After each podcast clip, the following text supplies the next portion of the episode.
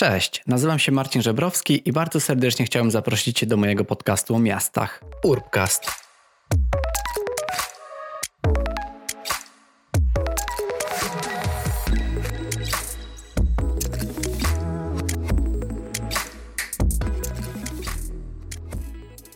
Jestem urbanistą mieszkającym na co dzień w Kopenhadze, natomiast korzystając z okazji, że udało mi się wrócić do domu na e, jakiś czas na, na wakacje, chciałem Wam przedstawić najnowszy odcinek mojego podcastu, w którym porozmawiałem z burmistrzem miasta i gminy Piaseczno, Danielem Putkiewiczem, Pomysł na odcinek wziął się stąd, że sam wychowałem się w Piasecznie i po prostu bardzo ciekawiło mnie to, jak wygląda praca burmistrza. Z racji tego, że od kilku lat nie mieszkam już tutaj, chciałem się po prostu dowiedzieć tego, co się zmieniło, jakie są nowe projekty, które są planowane, no i także w którą stronę w ogóle zmierza to miasto.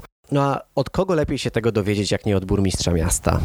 Jestem bardzo szczęśliwy, że pan burmistrz zgodził się ze mną porozmawiać i że nasza rozmowa dotyczyła wielu wątków, które mnie interesowały w, w pracy burmistrza. Porozmawialiśmy o takich zagadnieniach jak studia, o rozwoju zrównoważonego transportu w Piasecznie, ponieważ pan burmistrz sam używa roweru do przemieszczania się, więc e, bardzo ciekawiło mnie to, jaki jest jego pogląd na ten temat. Porozmawialiśmy też o tym, czy łatwo jest być burmistrzem miasta satelickiego Warszawy. I do tego porozmawialiśmy także o roli social mediów w, komunikacji z mieszkańcami. Dodatkowo rozmawiamy na koniec też trochę o książkach. Pan burmistrz opowiada o tym, jakie wrażenie wywarł na nim m.in. Philip Springer, ale nie tylko. Także zapraszam Was do tej rozmowy. I mam nadzieję, że dowiecie się czegoś interesującego nie tylko jeśli jesteście mieszkańcami Piaseczna, ale jeśli też interesują Was miasta i to, jak wygląda praca burmistrza. Także nie przedłużając, zapraszam Was do wysłuchania najnowszego odcinka mojego podcastu.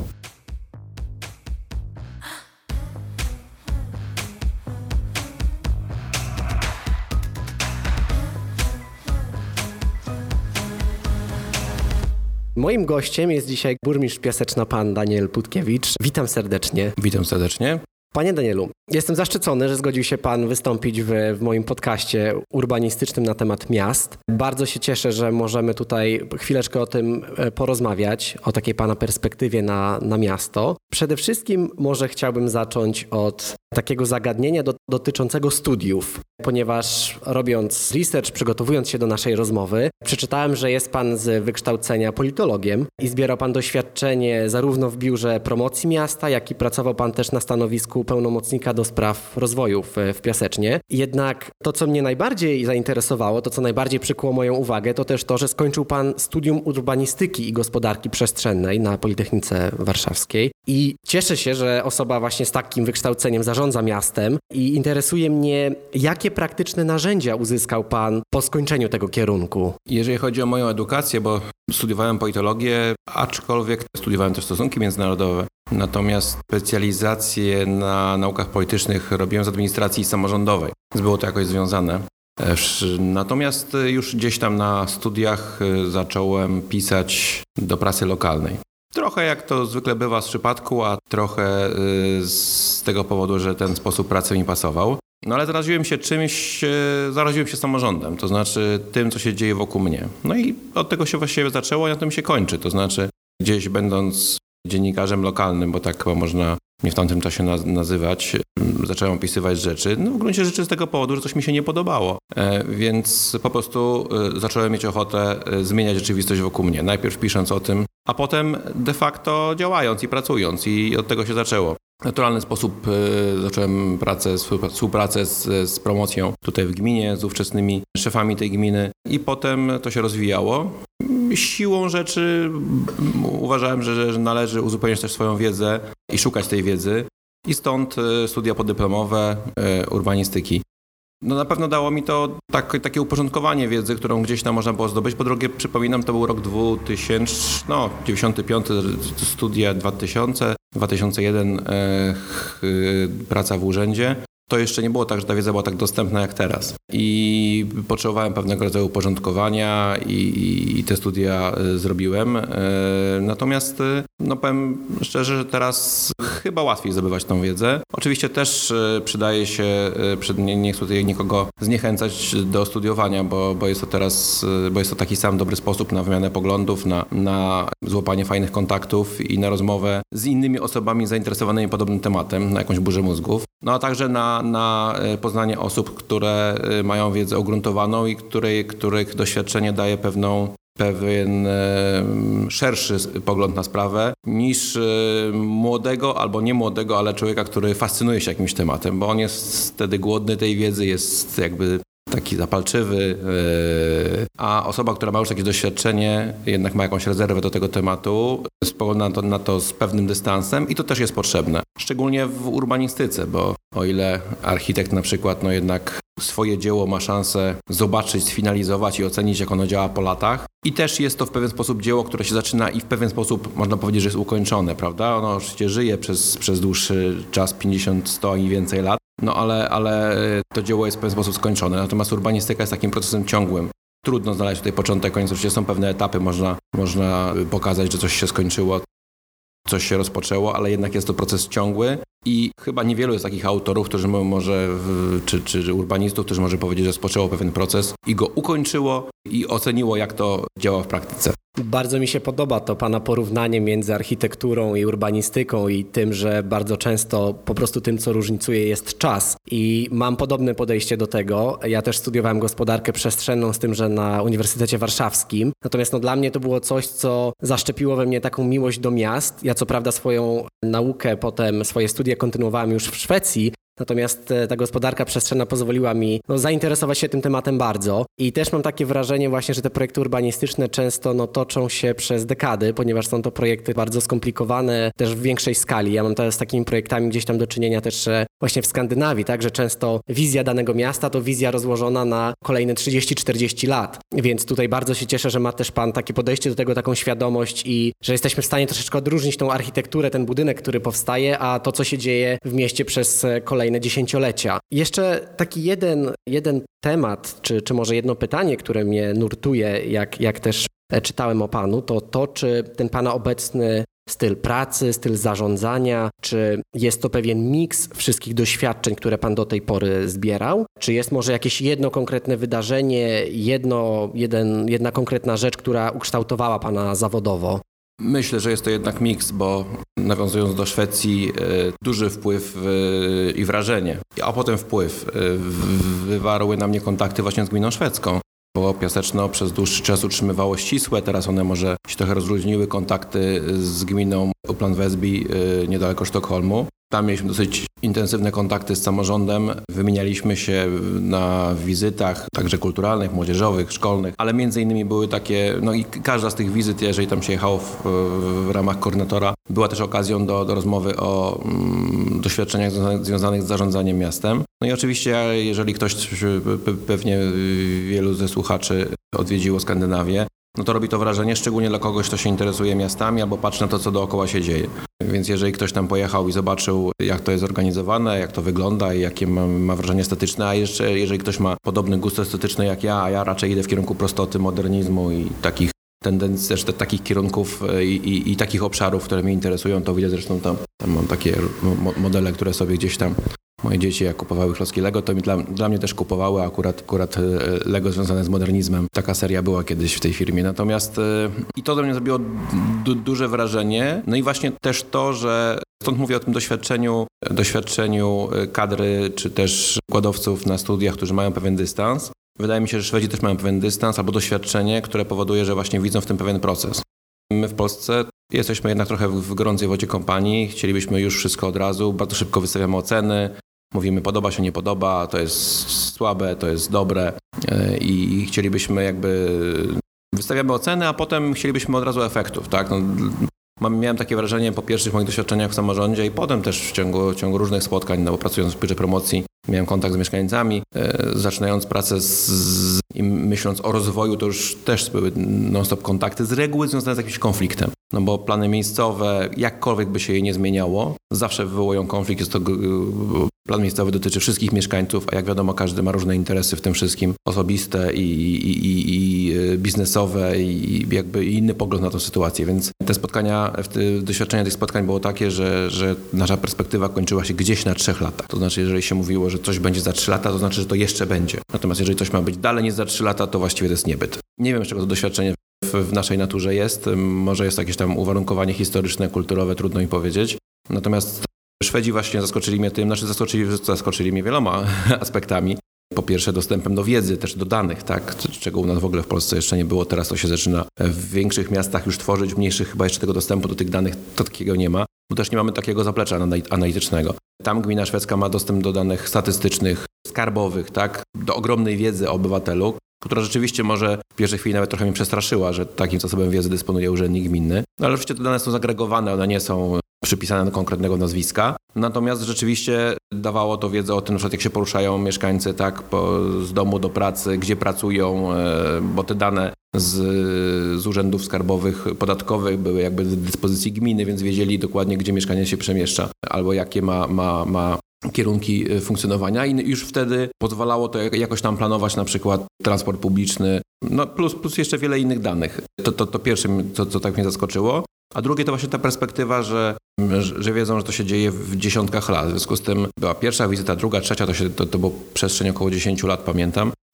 I gdzieś na pierwszej wizycie drugiej oglądaliśmy de facto gminę, która była skończona. To znaczy ona była zbudowana. Wydawało się, że właściwie oczywiście z naszej, tym bardziej z naszej polskiej perspektywy, że tam właściwie nie ma co robić. No, wystarczy tylko zamiatać ulice i sprzątać. Ale gdzieś potem okazało się, że, że jakiś zakład pracy yy, został zamknięty, że gdzieś były jakieś tradycje huty, która została zamknięta w XIX wieku, albo może na początku XX, już nie pamiętam szczegółów. W każdym razie tam ta gmina pod Pocztą wyobraziła sobie mm, szkołę średnią i, i, i w ogóle jakiś ukierunkowała swój rozwój czy swój, swój marketing na taką wizję miejscowości, która właśnie będzie rozwijała szkolnictwo średnie z internatem chyba, bo to nie było szkolnictwo wyższe, ale właśnie średnie. No i gdzieś tam powstała szkoła, która miała ciekawą elewację nawiązującą do tego, mm, do tego, do tej tradycji poprzemysłowych, tej historii. To był jeden z takich impulsów i też no, perspektywa tego była gdzieś tam długoletnia. A druga to była decyzja o tym, chociaż tutaj nie wiem, czy to zostało zrealizowane, ale też była bardzo długa perspektywa, czyli o rozbudowie jednej z dzielnic. Kosztem de facto bardzo atrakcyjnego terenu mm, rekreacyjnego, ale jednak ktoś podjął decyzję, że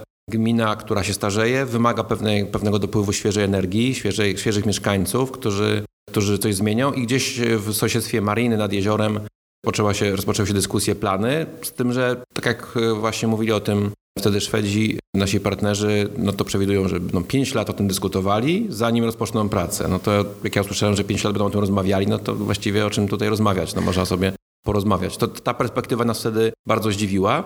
No ze Szwecji mnóstwo różnych spotkań i anegdot. To jedno może przytoczę jeszcze anegdotę. A propos basenu. Pamiętam taką rozmowę. Oglądaliśmy basen, który wtedy... Byliśmy na etapie, kiedy zamierzali budować basen nowy. Stary basen był rzeczywiście taka architektura prosta, hala właściwie, tak? Basen przykryty po prostu halą blaszaną, taką lotniczą właściwie.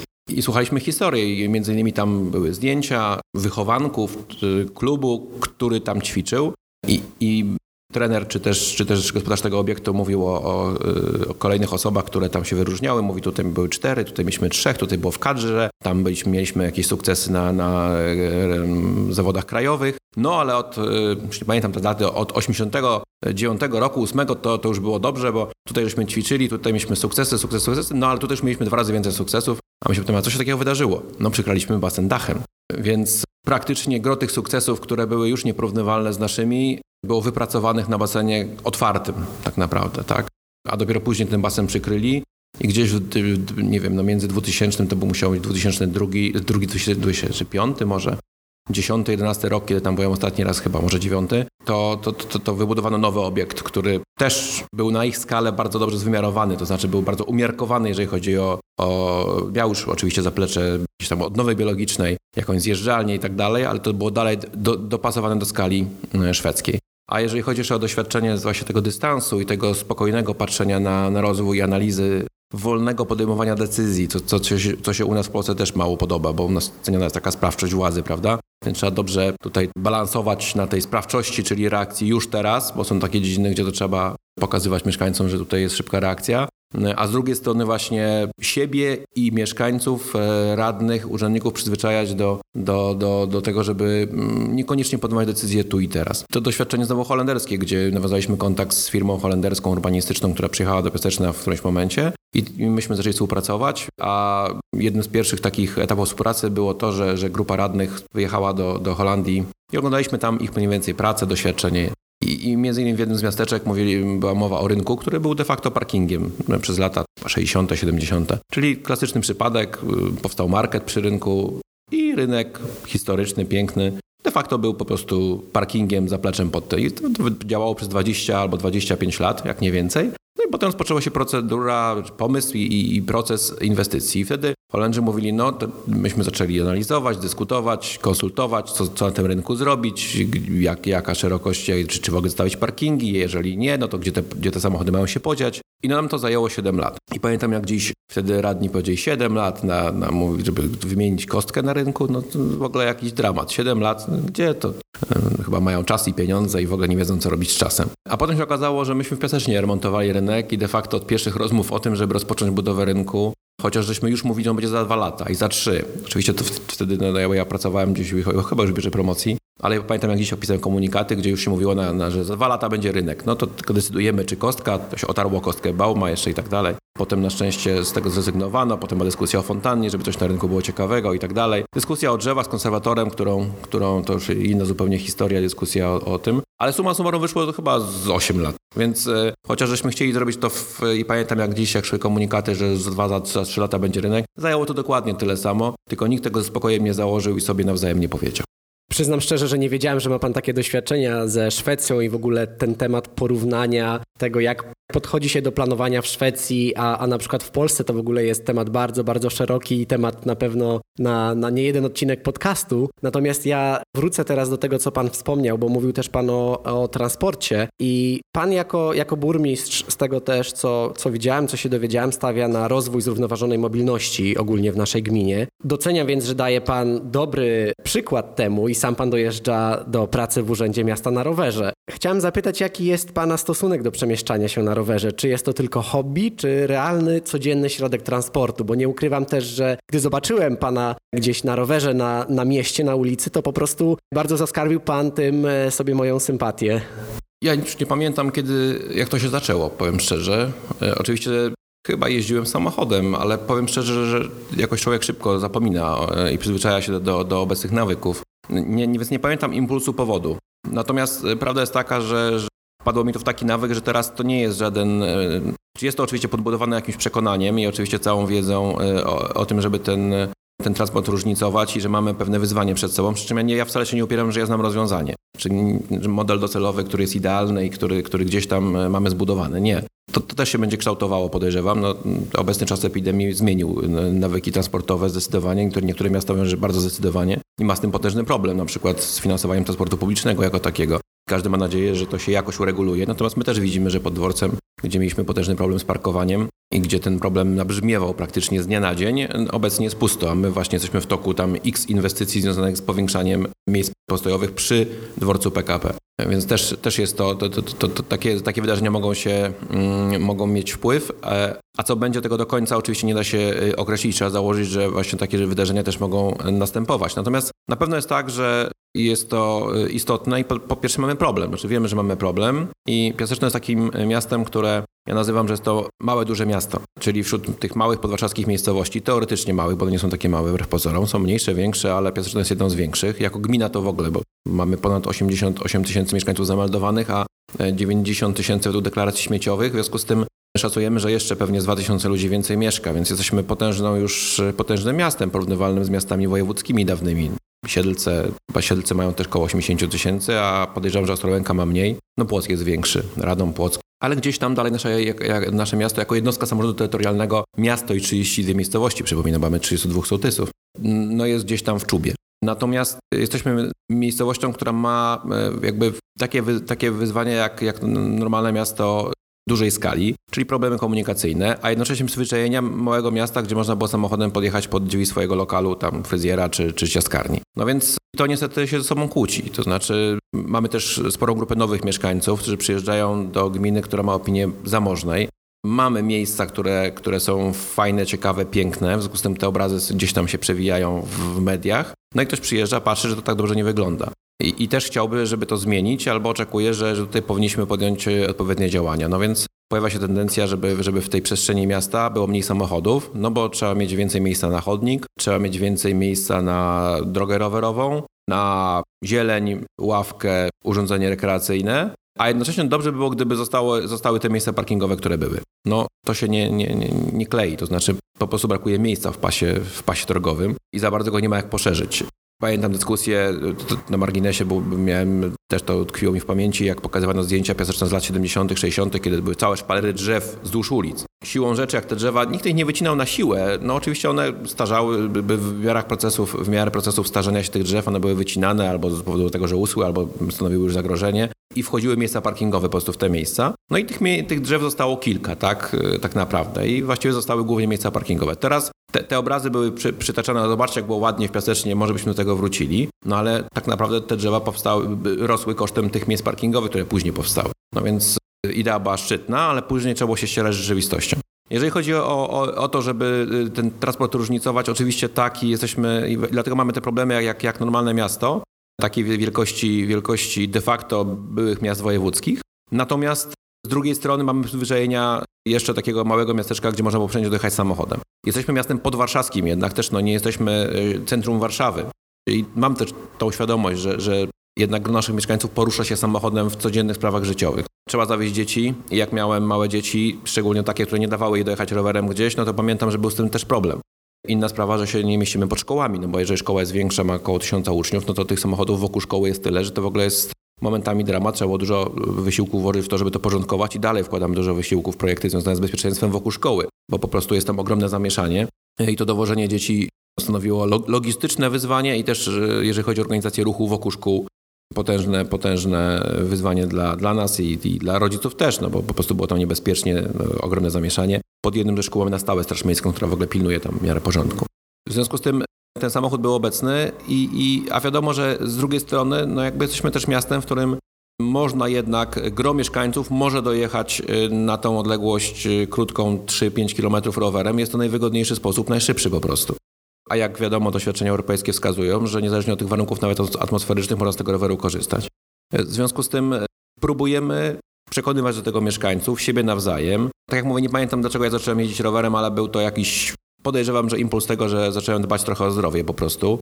I uznałem, że nie ma co tracić czasu na dojeżdżanie samochodem po to, żeby pojechać do domu albo na siłownię, wsiadać tam znowu na rower na rozgrzewkę, bo to jakaś aberracja, teraz strata w ogóle czasu. W związku z tym można te 10 minut na rowerze spędzić dojeżdżając i potem e, wracając z pracy. I, I, tak się pewnie zaczęło, ale e, no, później wpadło to w taki nawyk, że właściwie jak tym rowerem nie pojadę i się nie przewietrzę przed i po pracą, to, to chodzę wkurzony. W związku z tym, jak, jak muszę jechać samochodem e, i wracam samochodem do domu, to, to żona radzi, żebym poszedł sobie pobiegać, bo, bo ją irytuje czymś, albo sam się irytuje e, sprawami, które nie powinny mnie irytować. W związku z tym suma summarum, a uważam, że zawsze jest o ten jeden samochód mniej. To znaczy, jak ja przyjeżdżam rowerem, to, to ma też, jest, historia ma, ma dwa końce, kij ma dwa końce jest to miecz obosieczny. Z jednej strony podejrzewam i takie, takie komentarze miałem o fajnie, że pan burmistrz jeździ na rowerze, no więc dostrzegłem taki pozytywny efekt marketingowy wobec swojej osoby, która dojeżdża na rowerze. Ale z drugiej strony, jak jechałem tym rowerem, a mieszkanie, a mieszkanie stał w korku, no to, ten, to te komentarze były takie, no, no tak, no to, to on sobie jedzie rowerem, a ja muszę stać w tym korku tym samochodem. On tutaj sobie do urzędu 3 minuty dojeżdża, a ja muszę dziecko zawieźć, zakupy zrobić, dojechać do pracy do, do, do Warszawy. Więc to wcale nie, nie jest tak, że to są jednoznaczne koment, jakby odbiór jest tego jednoznacznie pozytywny. Tak jak powiedziałem, mam wewnętrzne przekonanie już i potrzebę, żeby tym rowerem dojeżdżać. Jest to praktyczne w, mieście po prostu, żeby przejechać rowerem, nie mieć kłopotu z parkowaniem dojechać do jednostki, czy też w, miejsce, które powinienem akurat odwiedzić. Więc jest praktyczne, potrzebne dla mojego chyba zdrowia już psychicznego i, i korzystne dla środowiska oraz dla idei zrównoważonego transportu publicznego. Natomiast oczywiście nie jest tak, że, że nie mam tych samych problemów, które mieli mieszkańcy. Wiadomo, że moja żona dojeżdża do, do pracy dalej, też stara się jeździć rowerem czasami, ale zabiera to więcej czasu. Chciałaby dojeżdżać częściej, czasami brakuje na to cza czasu. Musimy się jakoś dzielić obowiązkami, trzeba dzieci dowieść, zawieść, a jeszcze dochodzą obowiązki po szkole, bo trzeba zawieźć dziecko na trening, na zajęcia pozalekcyjne. To tego czasu brakuje, tak? Albo mi, albo żonie, albo dziadkowi babci, która akurat dowozi dzieci, nasze dzieci, a, a swoje wnuki na zajęcia. No i trudno spodziewać się, że będą to, to że, że, że będą to robić rowerem, ale jeżeli na jakąś skalę zaczniemy się do tego przekonywać, to już jakiś efekt zapewne będzie. Mając, nie wiem, pracowników w urzędzie 3, ponad 300 już teraz, y, mówię też o, o jakby jednostkach, no to załóżmy, że jeżeli by jedna trzecia pojechała rowerami, myślę, że to by miało duże znaczenie. No, wystarczy, że z tych, którzy dojeżdżają samochodami, chociaż jedna trzecia, czyli nie wiem, 150, chociaż tutaj danych właśnie do końca nie mamy jeszcze, ale powiedzmy na 150 samochodów, gdyby 50 nie przyjechało, to jednak jest 50 wolnych miejsc parkingowych. To jest dużo. Cieszę się, że Pan do tego w taki sposób podchodzi, że rower to jest bardzo praktyczny środek transportu, a wydaje mi się, że szczególnie w, w takiej wielkości mieście, jakim, jakim jest Piaseczno. I cieszę się też, że powstają pewne inwestycje z tym związane. Chciałbym teraz tutaj wspomnieć o piaseczyńskim rowerze miejskim, bo zastanawia mnie to, czy mieszkańcy w ogóle korzystają z tego, z tego systemu i czy przede wszystkim zaczynają postrzegać rower tak jak pan jako środek transportu, a nie jako narzędzie rekreacyjne, gdzieś, żeby pojechać sobie na jakąś wycieczkę, na przykład do Zalesia. Czy jest może pewna taka zmiana też powoli w świadomości mieszkańca, że, że ten rower rzeczywiście jest po prostu czasem praktyczny, bardziej praktyczny, praktyczny niż samochód. Tak jak pan mówi, czasem samochód jest potrzebny, ale rzeczywiście czasem ten rower jest tym najszybszym transportem. Więc takie pytanie odnośnie ogólnie o ten piaseczyński rower miejski i o tą zmieniającą się lub nie świadomość mieszkańców.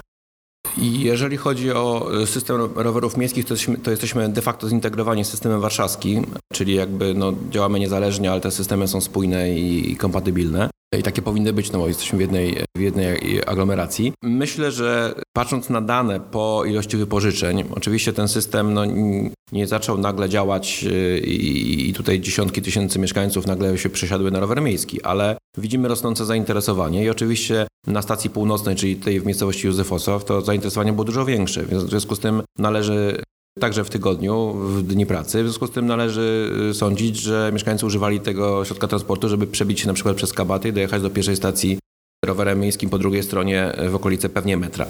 Więc y, jak najbardziej tak i myślę, że spora część mieszkańców zauważyła, że jest to nie tylko ze względów ideowych, nazwijmy to, czy, czy przekonań co do, co do sensu y, korzystania z tego środka transportu, ale po prostu ze względów praktycznych. Przekonała się do tego, do tego rozwiązania. Nie rozdzielałbym tutaj y, wycieczka, znaczy nie rozdzielałbym do końca wyjazdu na wycieczkę, bo jednak de facto jest to element transportu. To znaczy, oczywiście jak ktoś bierze rower i robi sobie rundkę, bo, bo chce się przejechać wokół parku, to, to nazwałbym to cele rekreacyjne.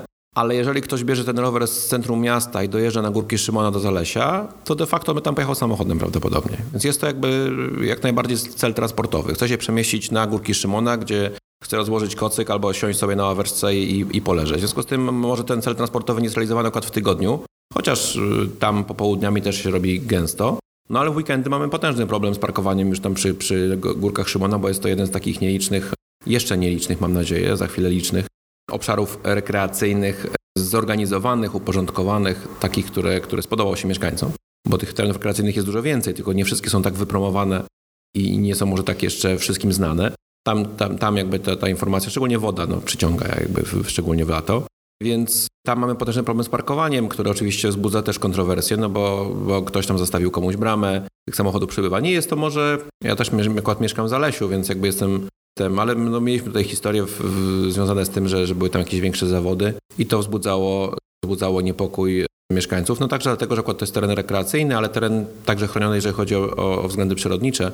W związku z tym budziło to zaniepokojenie mieszkańców, że on zostanie zniszczony, zadeptany i że skala zainteresowania będzie zbyt duża. No ale to, że ktoś stąd pojedzie rowerem tam, czy z innej stacji, mm, na przykład spod stacji kolejowej, to uważam to, że to jest cel transportowy i, i, i to akurat, ścieżka, akurat stacja mm, w Zalesiu jest jedna z nowszych, więc tutaj nie mamy jakichś danych, które mogłyby coś nam więcej powiedzieć, ale myślę, że jest to jak najbardziej coraz więcej osób korzysta po prostu, bo chce dojechać do, do, do, do tego miejsca i tam z, z czegoś skorzystać. W związku z tym jak najbardziej realizują cel transportowy. Myślę, że gdzieś tam to się dzieli obecnie pół na pół, tak, y, bo ktoś chce pojechać rowerem. Oczywiście łatwiej to zrobić wtedy, kiedy jedziemy celach lekko rekreacyjnych, no bo nie jesteśmy spięci czasem, jedziemy w stroju nieformalnym, łatwiej się do tego przekonać. Ale jeżeli ktoś się do tego przekona właśnie w tym celu, to mam nadzieję, że potem się przekona także w celach zawodowych. Zresztą no, jednak widać, no, w czasie epidemii, przynajmniej tak jak y, mówią sprzedawcy, polarność rowerów wzrosła zdecydowanie i skokowo. to świetnie, ale i wcześniej to, to zainteresowanie rosło. To widać po liczbie warsztatów rowerowych, tak, i ruchów y, na rynku rowerów nowych i używanych.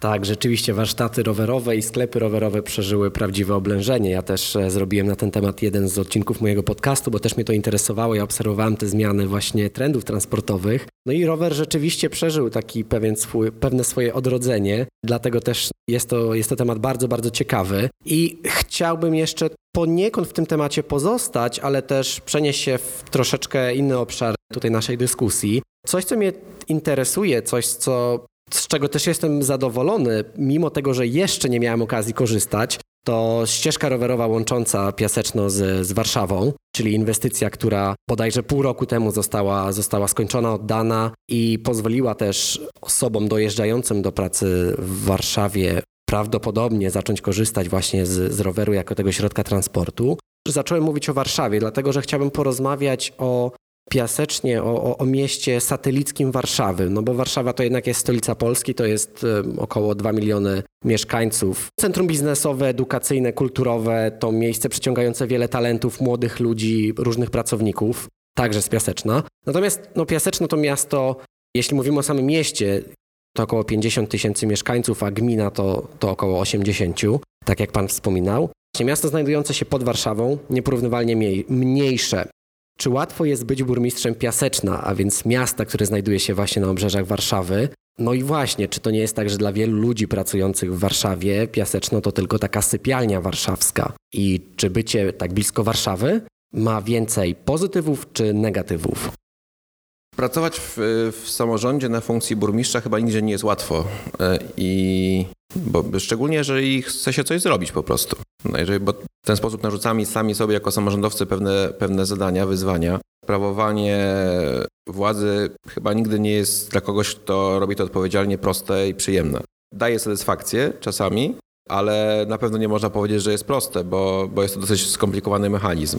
Gdzieś też miesza się w tym e, z jednej strony pewna sprawczość właśnie, wola sprawczości w sensie takiego wpływu moich poglądów, tak, bo zostałem wybrany przez mieszkańców. No z drugiej strony mam jakieś poglądy i nie wiem, czy ja zdołałem w kampanii wyborczej przekazać, co ja chcę zrobić. Po drugie, obawiam się, że mieszkańcy też, y, no tak jak niestety jest, wyborcy kierują się trochę emocjami, trochę sympatią, trochę jakimś jednym aspektem, na który akurat zwrócili uwagę, a gdzieś może nie zauważyli punktów programu, czy też hasła, które gdzieś rzuciłem w tle, e, a które może mieć dla nich dalekosiężne skutki. Nie wiem, czy to rozważyli, że głosując na mnie, wybrali człowieka, który będzie dążył do określonych celów.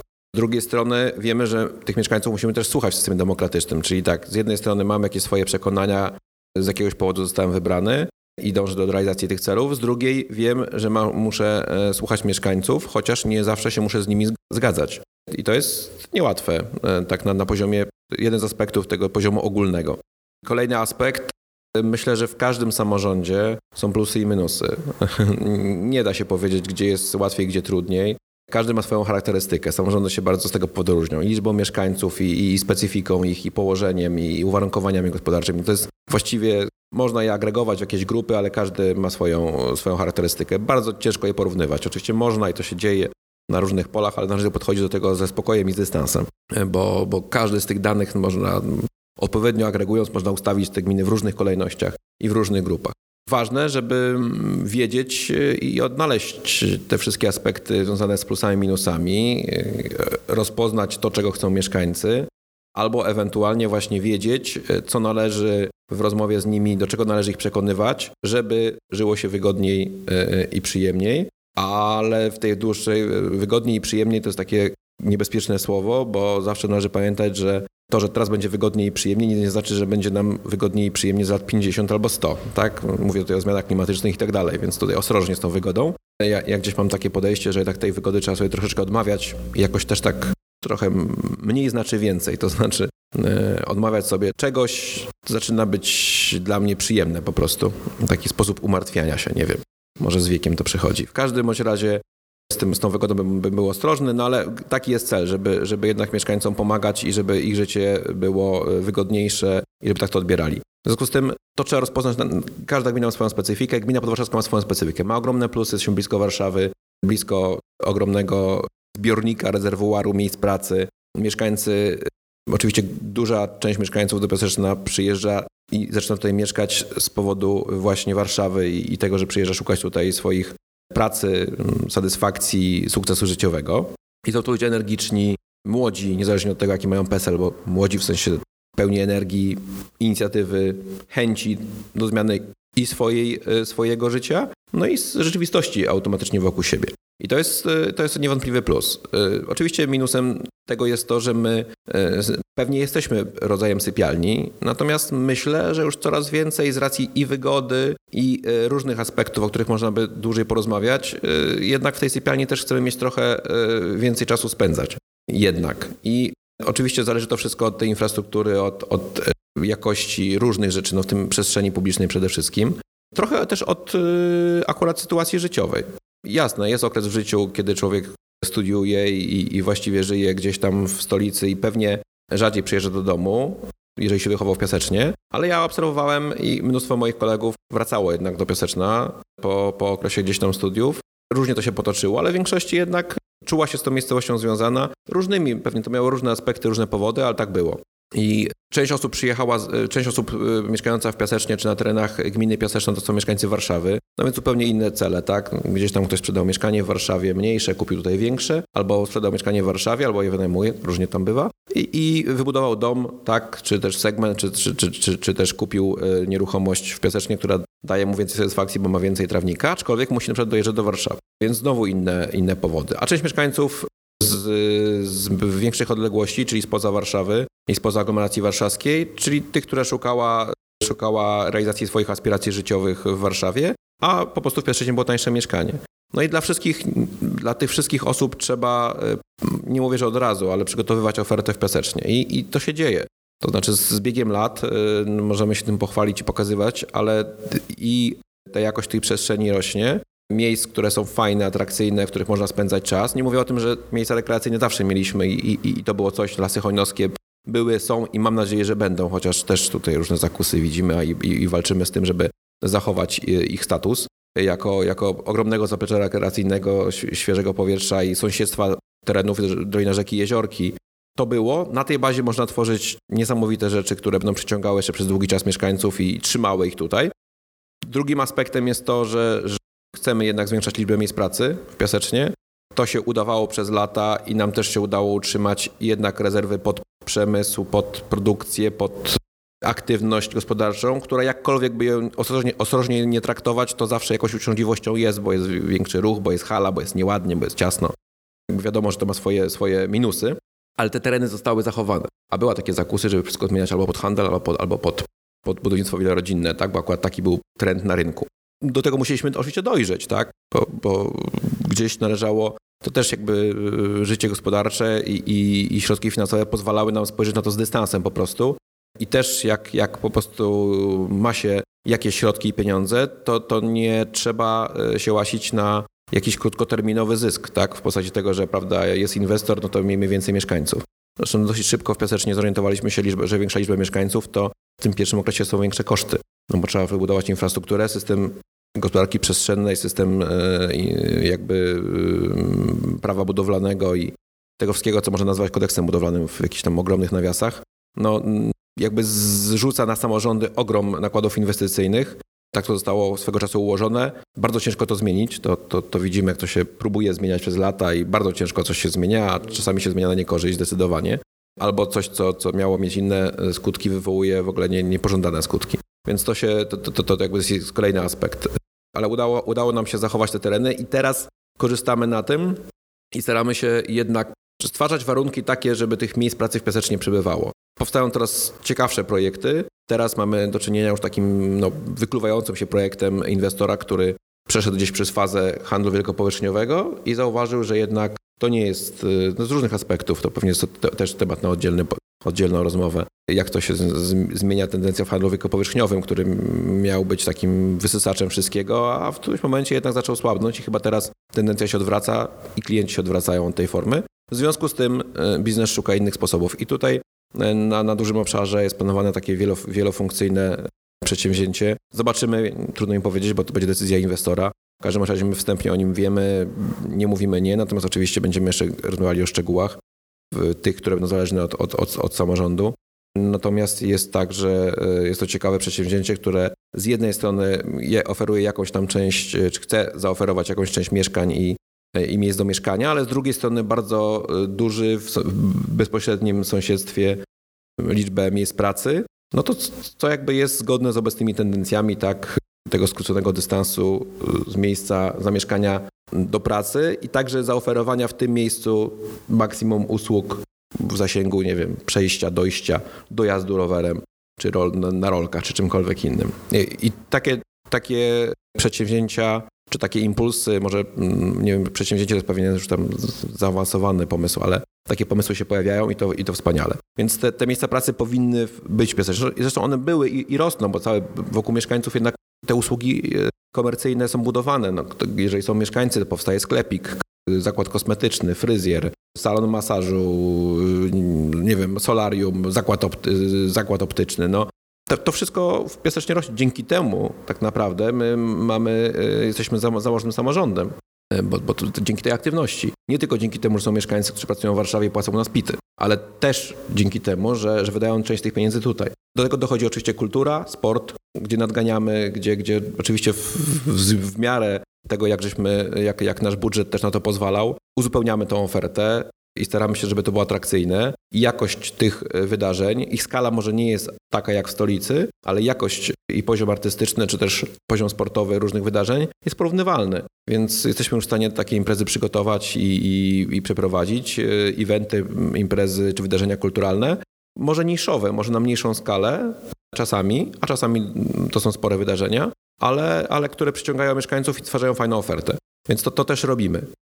O trzecim jeszcze aspekcie e, chwilkę powiem, bo to jest taki aspekt wewnętrzny, czyli sytuacja e, jakby życiowa. Jednak człowiek ma ten etap, o którym wspomniałem, studiów, potem jakiejś tam kariery, początku kariery zawodowej, gdzie może trochę jest się zachłyśniętym tą Warszawą, prawda, dziesiątkiem punktów usługowych, nie wiem, e, gastronomii, lunchów, klubów i, i wszystkiego innego. No Warszawa jest to jakby takim przykładem, gdzie tego jest najwięcej chyba. Ale potem przychodzi taki czas, że są dzieci i, i, i, nie ma takiej możliwości, że co wieczór się spędza w Warszawie, albo nie wiem, możliwości, że po pracy yy, idę, nie wiem, na, na spotkać się ze znajomymi yy, do, do restauracji, zjem obiad, potem idę gdzieś na jakieś wydarzenie kulturalne i kończę, nie wiem, na nocnym markecie gdzieś tam, tak, do, do rana, a rano śpię trzy godziny i wracam do pracy. No. To, to ten czas się gdzieś kończy. Trzeba zawieźć dzieci, przywieźć, yy, rozwieźć, zawieźć na zajęcia i na wydarzenie kulturalne, czy na to, żeby spędzić chwilę czasu y, w miłym towarzystwie w jakimś fajnym lokalu, ma się mniej czasu, a dojazd, prawda, wyjście też wymaga. Więc jest ta nisza, w którą myślę, że y, także piasecznicy przedsiębiorcy weszli.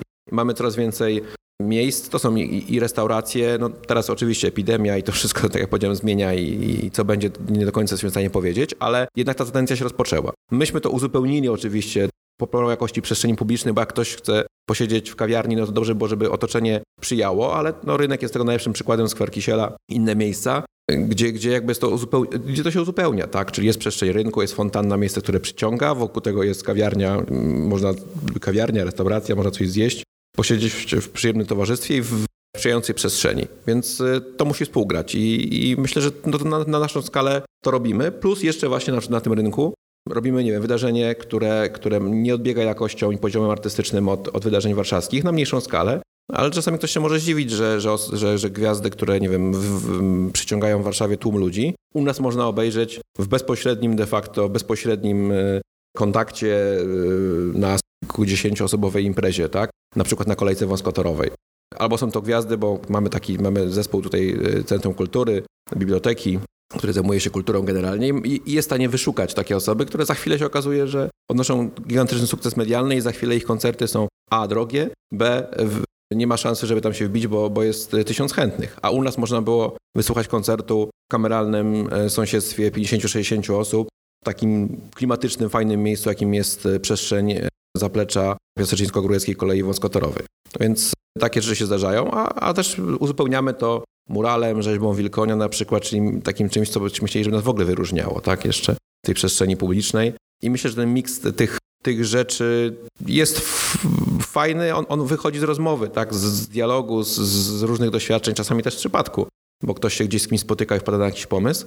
Ale jeżeli jest ta energia w, w mieszkańcach, w ludziach, a także w pracownikach na przykład kultury i, i, i urzędu, no to fajne rzeczy, fajne rzeczy powstają. Czasami coś podpatrzymy, a czasami coś się wykluwa tutaj w piasecznie i jest oryginalne i fajne. I wcale nam by nie, nie zależało szczególnie, żeby za to, to promować, bo, bo z kolei no oczywiście rozrost danej imprezy no to są większe koszty, większe zaplecze i to wszystko się rozrasta, a niekoniecznie nasze miasto no, będzie w stanie do tego przygotować. No zresztą to takie rzeczy się zdarzają, że impreza, która dziś się zaczyna, później się okazuje, że przerasta i dane miasto nie jest w stanie sobie z, z tym poradzić e, i to rodzi jakieś tam też przykre, ale i dobre. No, impreza się rozwija, ale akurat nie w tym już miejscu. Więc to jest przykład tego i człowiek, który akurat ma dzieci, korzysta z tego, bo bliżej, łatwiej. No nie przeskoczymy pewnych rzeczy. Ja wiadomo, że my będziemy starali się zrobić park miejski, który ma taką swoją charakterystykę, jaką ma, jest terenem rekreacyjnym, ale zabytkowym, ma swoją specyfikę. Nie będzie do końca na przykład y, trudno konkurować z bulwarami warszawskimi, tak? No bo skala będzie zupełnie inna. Tam chcemy, żeby była kawiarnia na przykład w zabytkowym obiekcie poniatówki, ale na skalę tego obiektu, nie niszcząca tych, tych uwarunkowań historycznych i, i e, na skalę też parku, który ma taką, a nie inną charakterystykę, historię, pojemność. Myślę, że przyciąga, natomiast raz na jakiś czas ja sam z przyjemnością jadę do Warszawy, podglądam, patrzę, ale także miło spędzam czas. Natomiast z racji ograniczonego też czasu nie, nie zawsze mam czas, żeby, żeby e, być tam co, co trzy dni. Ale z przyjemnością spędzę czas na bulwarach warszawskich. To jest inna skala i to się powinno uzupełniać. Te, te, elementy powinny być kompatybilne, powinny się uzupełniać i tak staramy się e, to robić. Nie warto przestrzec. Być może historia przyniesie nam jakieś wydarzenie, nie wiem, kulturalne, które będzie na wydarzeniem na skalę Polski. Bardzo bym chciał, żeby coś nas e, wyróżniało.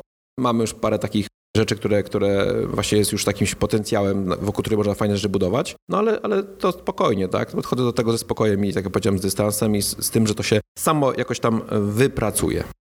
Rozumiem. Bardzo szeroko Pan e, odpowiedział na to, na to pytanie, poruszył ten temat, to zagadnienie bycia miastem satelickim e, Warszawy. Jest jeszcze jeden aspekt na koniec, o którym chciałbym porozmawiać.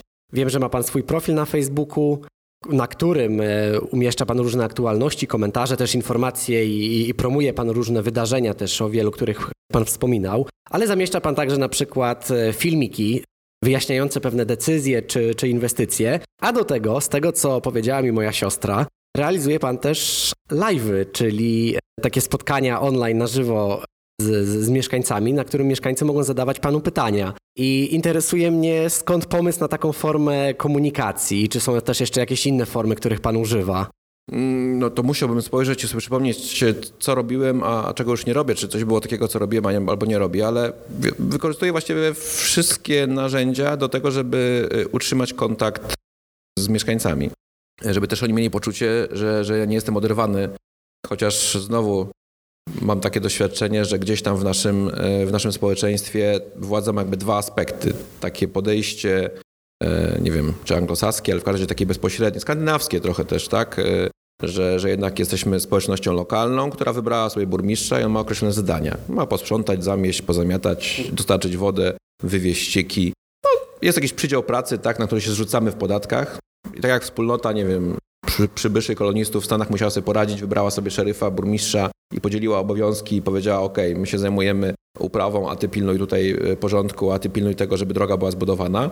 Mm, więc to było od dołu, a my mamy taki jeszcze drugą tendencję i to jest u nas, to, to dosyć chyba silnie zakorzenione, nie wiem, ale jest obecne. Ja mam takie przekonanie przynajmniej, ale z drugiej strony tej władzy pochodzącej jednak od króla, gdzieś tam z góry, prawda, że to jest jednak burmistrz, władza i on wszystko może. Tak, nie wiem, takie trochę carskie jest to wszystko, jakieś, jakaś historia taka, że prawda, jest tam gdzieś jakiś władca, który czuwa nad nami wszystkimi i on ma w sobie jakiś tam, e, jakiś ta władza nie pochodzi do końca od nas. I to się miesza gdzieś. Niektórzy oczekują tego kontaktu, że ja mam wpływ, prawda, ja oczekuję, że pan burmistrz zrobi to, to, to i to i ma świadomość tego, że za to płaci, ale z drugiej strony potem jakby y, widzę taką tendencję, że, że prawda, no tutaj pan burmistrz może, prawda, jest władza, która każe, nie każe, niekoniecznie się wbijamy w, w tematy związane z podstawą prawną tych działań, tylko po prostu je akceptujemy, bo, bo taki jest wybrana, bo tak, bo tak mówi władza. To się miesza gdzieś tam. Ja jestem zwolennikiem tej, tej pierwszej, tego pierwszego przekonania.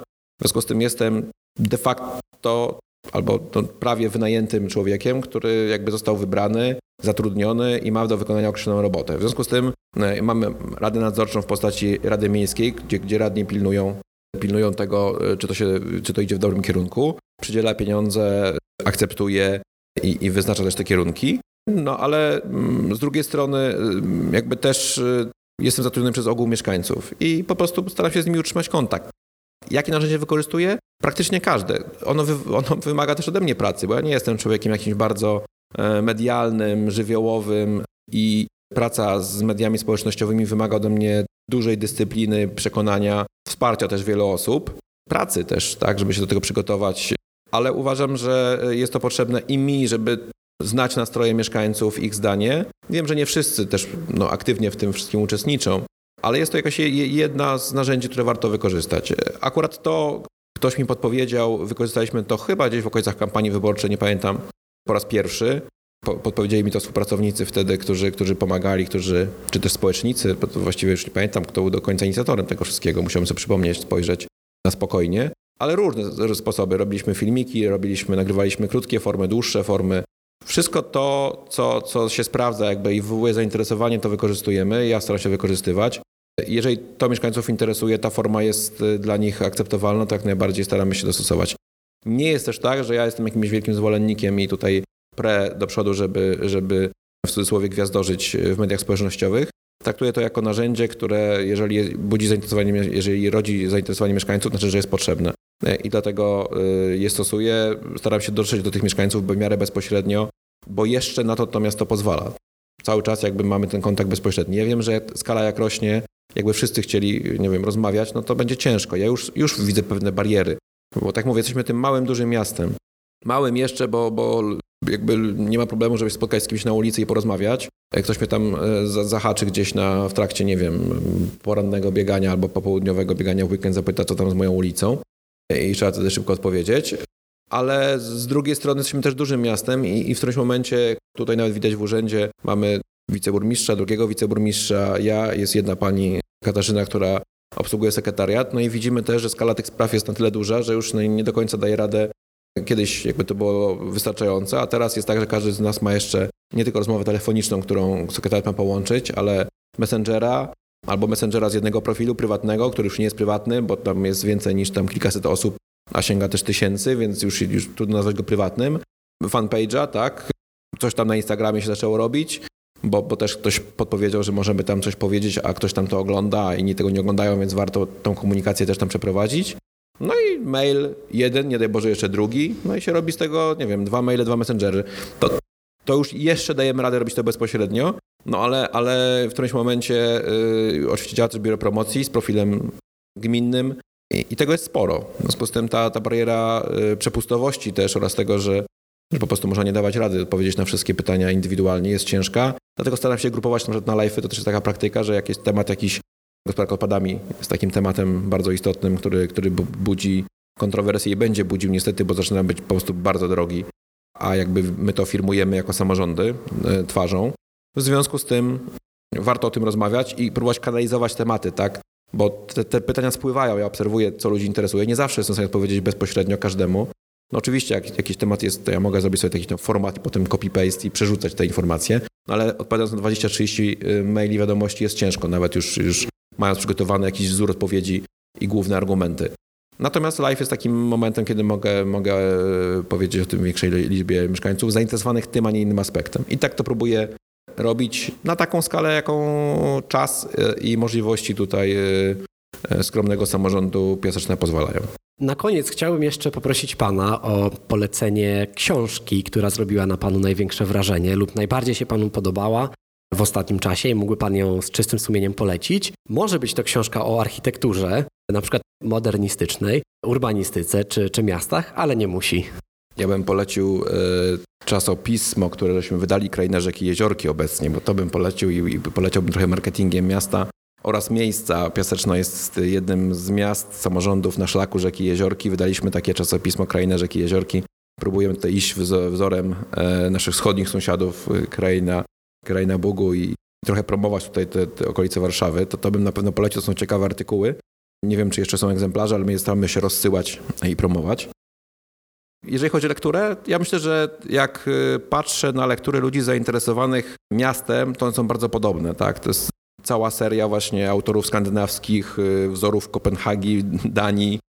Ja nie pamiętam wydawnictwa, tak, ale cała seria ta miejska, tak, która, która której, o której się pisze, o której mówi, nie wiem, chociażby dziennikarze, Philip Springer czy wszyscy inni zainteresowani tematem urbanistyki. Te tematy krążą ja bym je polecił. Ja, ja te książki mam, miałem, ale przekazałem je do biblioteki, bo w którymś momencie otwieraliśmy bibliotekę miejską w nowym, w nowym obiekcie i tam przekazaliśmy cały pakiet, całą półkę, zachęcając mieszkańców, żeby sobie je pożyczali. Tak? No, idea współdzielenia też mi, też mi jest bliska, próbuję się do niej przyzwyczajać i, i tego, że, że jak kupuję książkę, to niekoniecznie ją zatrzymuję u siebie na półce. Nie do, nie do końca dlatego, dlatego, że moja żona akurat się irytuje, że leżą wszędzie książki i potem muszę budować kolejne regały, a ona mówi, ile razy tą książkę bierzesz do ręki? To w ogóle bez sensu. To, to też był argument, ale y, w gruncie rzeczy przeważył ten, żeby mieszkańcy z niej korzystali, więc jest taka półka urbanistyczna w Bibliotece Miejskiej. Tam można wejść i spojrzeć na wszystkie. No a pierwszą chyba książką to był obraz miasta, tak? Pierwszą, która Flincha, tak? Obraz miasta. I tam takie spojrzenie na miasto właśnie oczami mieszkańca, tak? Że, że miasto to nie jest tylko te, te powiązania techniczne, infrastrukturalne, funkcjonalne, ale mieszkaniec odbiera to miasto zupełnie inaczej, że jedzie, patrzy i od tego zaczynamy, tak? Od tego, jak się, jakie obrazy się zapamiętuje, co nas drażni, a co nas w, w, i wkurza, tak?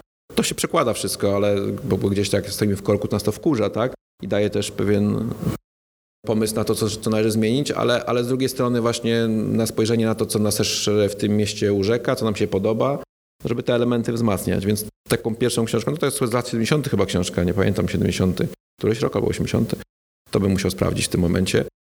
Ale to, to, to jest taka pierwsza chyba, która e, dała mi takie spojrzenie, poza tymi technicznymi książkami, które całe, cała baza urbanistyczna to listę. Ja zrobię taki chyba e, na mojej stronie muszę wstawić właśnie tą książkę, e, jakby wszystkie inspiracje, które gdzieś tam się pojawiły.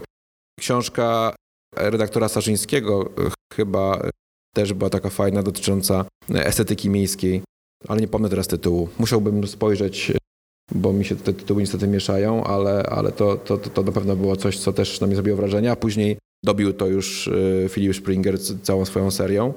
E, chociaż nie do końca się zgadzam ze wszystkim, co napisał, jeżeli chodzi o jakoś tam... Znaczy na pewno zgadzam się z tym, na co zwraca uwagę, bo, bo ma to na pewno ogromne znaczenie. No więc też też był cały, cały i to, co on napisał, i to, co, o czym o czym mówi, to też można sobie wejść tam na, na Facebooka, co poleca. E, ja raczej jego lekturę oraz to, o, czym pisze, też polecam. No i polecam też właśnie wszystkich tych, którzy się interesują tym młodych e, i, i, i też ci wszyscy, którzy mają swoje, swoje profile, podcasty, to uważam też jest, można tego posłuchać. Podcasty są wygodne, bo można słuchać w czasie jazdy na przykład, albo można coś robić w domu, co się mojej żonie bardzo podoba, bo wtedy nie muszę już tylko czytać, zamknąć się w pokoju, ale mogę coś działać, y, pomagać, wspierać y, i, i działać w domu, a jednocześnie słuchać, więc to wygodne narzędzie. I już naprawdę na sam koniec e, chciałem jeszcze zapytać, gdzie można śledzić działania zarówno pana, jak i urzędu?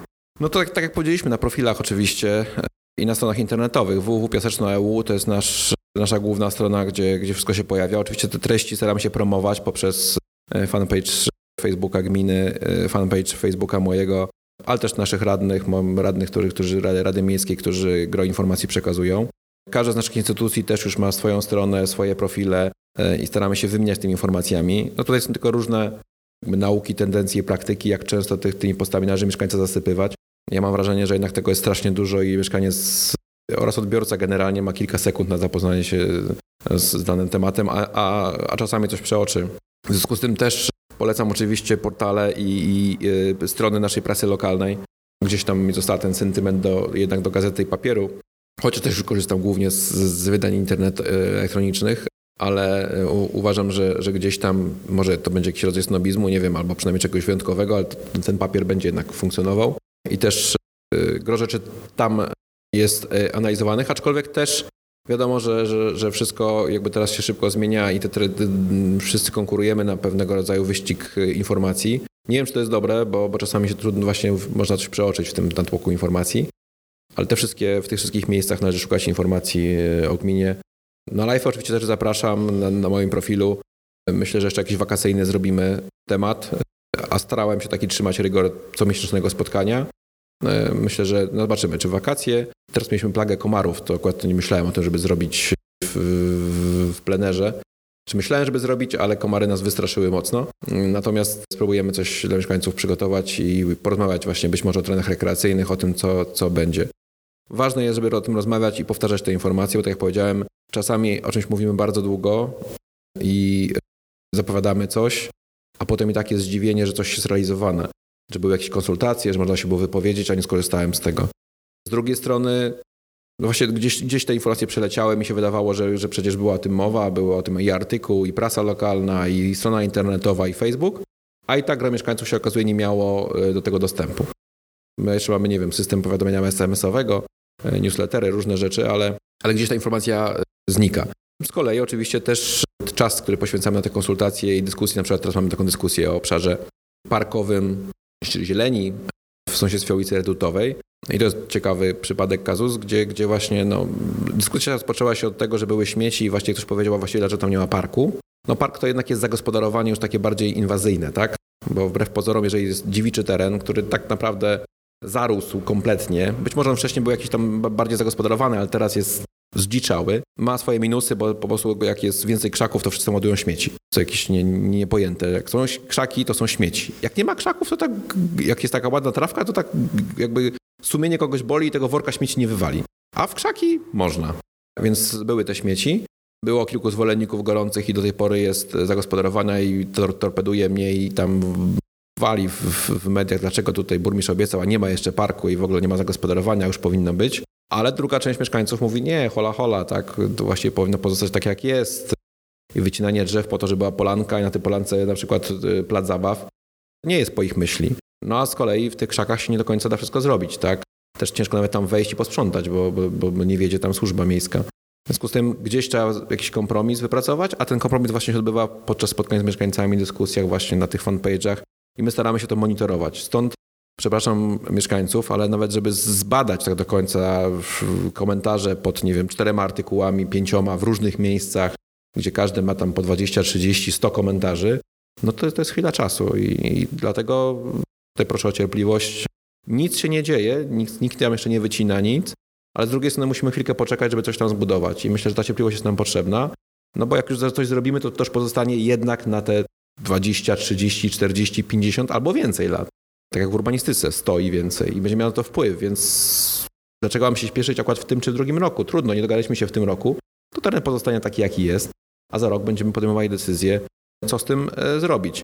Tak jak na wstępie powiedziałem, powtórzę na koniec, z jednej strony chcemy taką sprawczość, no przecież powinien pan burmistrz dawno zrobić, zdecydować, i, a nie tutaj się męczyć z tymi konsultacjami. Z drugiej chcielibyśmy, żeby jednak ten obszar odpowiadał na no przynajmniej wolę y, czy też potrzeby jakiejś większości.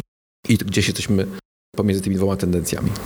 Wiele wątków poruszyliśmy. Cieszę się, że zdradził Pan też troszeczkę kulisy bycia burmistrzem e, Piaseczna. Ja czuję się zaspokojony, jeżeli chodzi o, o nowe informacje, o nowe rzeczy, o których e, się dowiedziałem. Mam nadzieję, że słuchacze będą się czuli podobnie, niezależnie od tego, czy są mieszkańcami Piaseczna, czy też nie. Dlatego na koniec chciałem po prostu Panu bardzo serdecznie podziękować za rozmowę. Dziękuję serdecznie. Mam nadzieję, że nie zanudzę słuchaczy i mam nadzieję, zapraszam oczywiście tych, którzy nie znają Piaseczna do Piaseczna. Polecam, e, proszę spojrzeć też e, i wirtualnie, a może w przyszłości mamy parę, tak jak powiedziałem, parę fajnych już miejsc, a mamy też ogrom miejsc z, z potencjałem, który będziemy starali się rozwijać, więc zapraszam wszystkich, a mam nadzieję, że mieszkańcy będą z naszego miasta coraz bardziej dumni i sami będą je e, promowali wśród tych, którzy naszego miasta i naszych miejscowości, bo przypominam, przypominam że Piaseczno to jest miasto i 32 sołectwa, Zaraz pada pytanie, a czy pan burmistrz wymieni?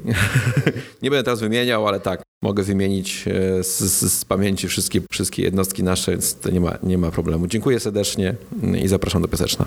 Dziękujemy bardzo i do usłyszenia.